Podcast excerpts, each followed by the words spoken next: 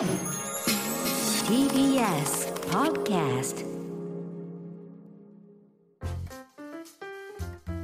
さてこの時間は講談社プレゼンツ金曜開店砂鉄道書店です、えー講談社から刊行された書籍の中から私武田砂鉄が本を選んで内容を読み解きながらああだこうだ考えてみようという企画でございます、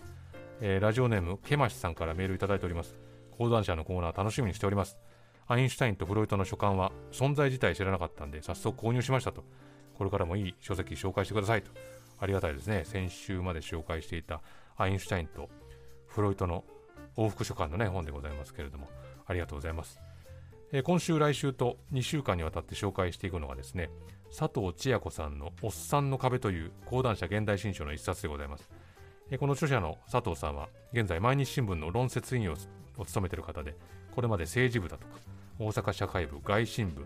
ワシントン特派員など担当されてまして2017年に全国紙で初めて女性の政治部長になった方ですね。で政治の現場で感じてきた閉鎖性、まあ、いかに女性記者が閉ざされた空間であってそこで壁となる政治家そして何よりメディアの問題点についてご自身のキャリアを振り返りながら記していく一冊になっております、まあこの明日のカレッジ金曜日では、まあこの後に続く TBS ラジオ澤田記者とのコーナーでもですねまさにこのおっさんの壁政治の世界が中高年男性ばかりで構成されていることによって起きる弊害であるとか、まあ、その世界の中でこう放置されてしまっている差別意識について、まあ、繰り返し取り上げてきましたけれどもなんでこういう感じの状態がずっと続いてしまうんだろうかという問題に真正面からぶつかっていったのがこの本なんですね。あの佐藤さんが政治記者になってからすぐある男性記者からですねこんなこと言われたそうなんですね、えー政治家と仲良くなる最も良い方法は一緒に女遊びをすることだと。互いにチブを握り合うからいっぺんに仲良くなる。なんとも気持ち悪い見解ですけれども、まあ、それを本人に言えてしまうっていうメディア環境があったし、まあ、それが今現在も消えたわけではないと、まあ、こういう情けない現状があるわけですけれども佐藤さんがこの本の中でただただこの本で私があのおっさんを揶揄したり暴露したりするっていうことは別に目的じゃないんだと。この議論にする対象にするおっさんっていうのをですねこういうふうに定義してます。私が思うにおっさんとは男性優位に設計された社会でその居心地の良さに安住しその陰で生きづらさや不自由や矛盾や悔しさを感じている少数派の人たちの気持ちや環境に思いが至らない人たちのことだといや分かっていてあえて気づかないふり見て見ぬふりをしているのかもしれない。男性が下駄を履かせてもらえる今の社会を変えたくない。既得権を手放したくないからではないだろうかというふうに書かれています。1987年から新聞記者になった佐藤さんですけれども、まあ、当初はですね女性記者であることを理由に取材を断られたりあの支局勤務の時に毎日新聞ですというふうに電話に出ると誰かいないの？と誰か代わってくれる？っていう経験をされたと、まあ、つまり新聞社に女性がいてもその人は誰かでさえないというふうに思われてたわけですね。でこの手のことってのは未だにあって僕の知り合いの女性であの雑誌の編集長やってる人がいるんですがたまたま編集部にかかってきた電話に出たら名を名乗らずに編集長出せっていうふうに言われて私が編集長ですというふうに答えたらそんなわけないだろうというふうに怒り出したっていう話を聞いたことがありますけどあの、まあ、男女雇用機会均等法が施行されてすぐに新聞記者になった佐藤さんですけれどもその機会均等っていうのをなかなか実現しようとしないっていうのが政治の世界でありメディアの世界であったというふうに語っておられます、まあ、いろんな具体的な事例が紹介されてまして例えば1991年海部俊樹首相の時代に ASEAN5 カ国の歴訪にですね政治部記者として同行する予定を出していたらその時の首相総理秘書官が女性記者を同行させようとしていたメディアの政治部長に対して首相の重要な外国訪問に女性記者を同行させるとは何事かと海部をバカにしてるのかというふうに裏で抗議してきたっていうんですね。まさすがに今そんなことないと思いますがまああとですねある女性記者の話として宴席で政治家が女性記者に向けておしぼりで女性の性器を形作って見せて反応を楽しむってことをやってたり、まあ、佐藤さんもその他社の先輩記者からですね佐藤さんがしゃべるとあの女性で声が一人だけ高いから懇談の場の空気が乱れるんだよねなんてことを言われたり、まあ、とにかくこの政治家と政治記者の関係性っていうのがホモソーシャルで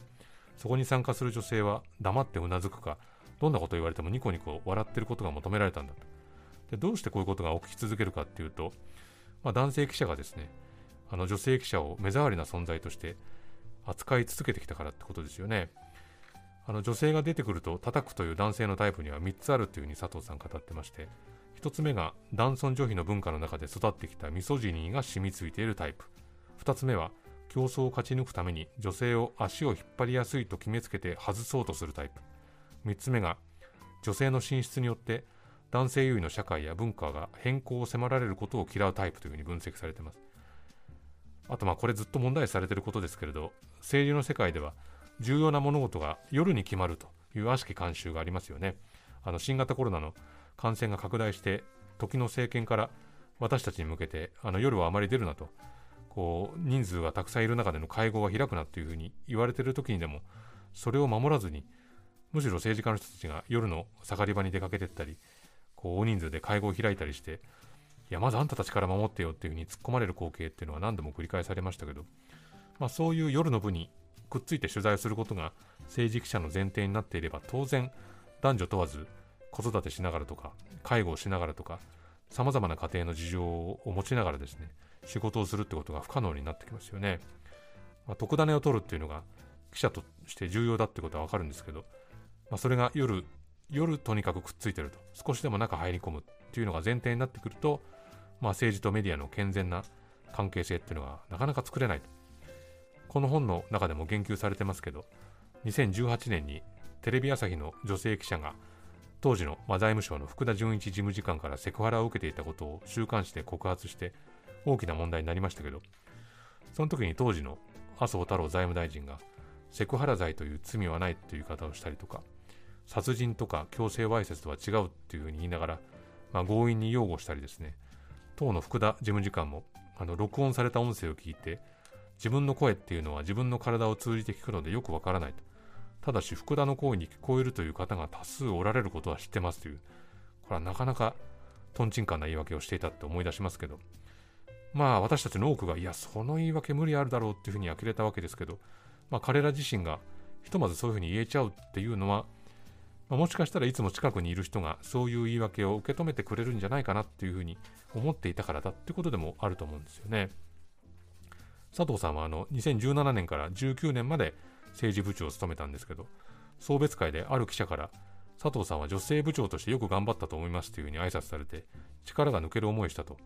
これだけ打ち込んでやった仕事の最後の評価がこれなんだと女性かどうかで評価されるなんて政治家の世界よりもひどいっていうふうに失望するんですね。まあ、男性部長としてよく頑張ったってことは誰も言わないし、外信部出身の政治部長としてよく頑張ったとも言わない。まあ、まさに先ほど冒頭で紹介した全国紙で初めて女性の政治部長になったっていう紹介もですね、まあ、自分なりに違和感を持ち続けたっていうことを明かしてらっしゃるんですね。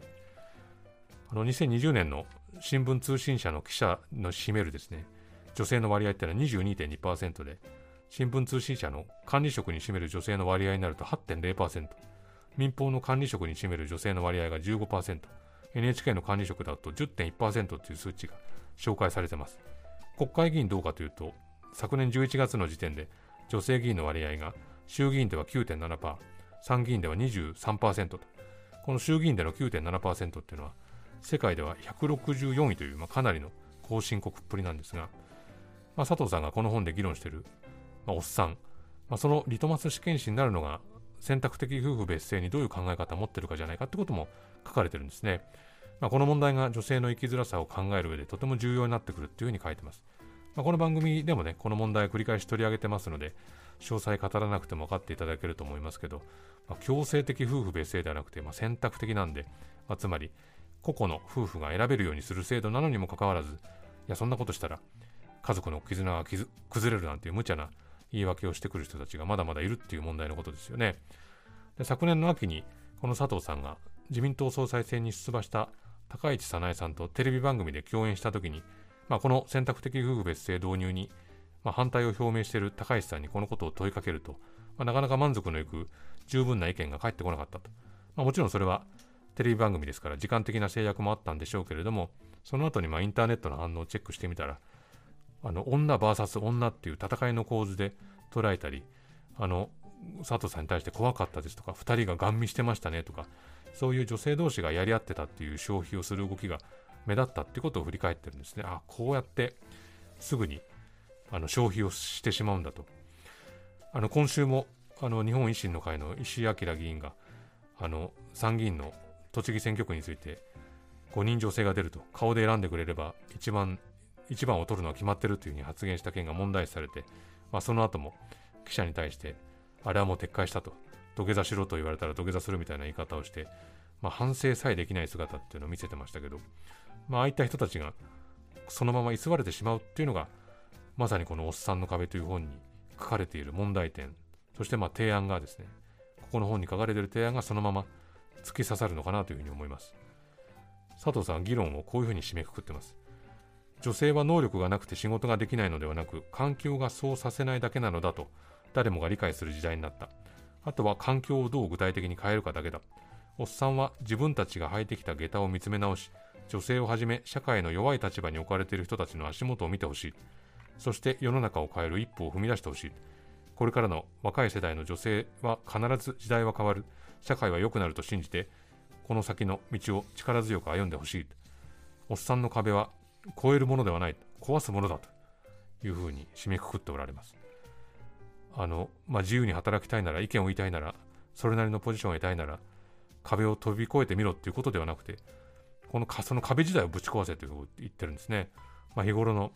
政治報道の仕組みであるとか新聞記事の作られ方っていうのもですねこの本を読みますとあの見えてくるんでぜひ読んでみていただきたいというふうに思っております。ということで今回はですね、佐藤千恵子さんのおっさんの壁を紹介しました。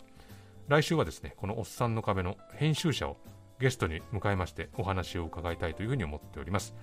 このコーナーはポッドキャストでも配信しております。そちらもチェックしてみてください。以上、金曜回転砂鉄道書店でした。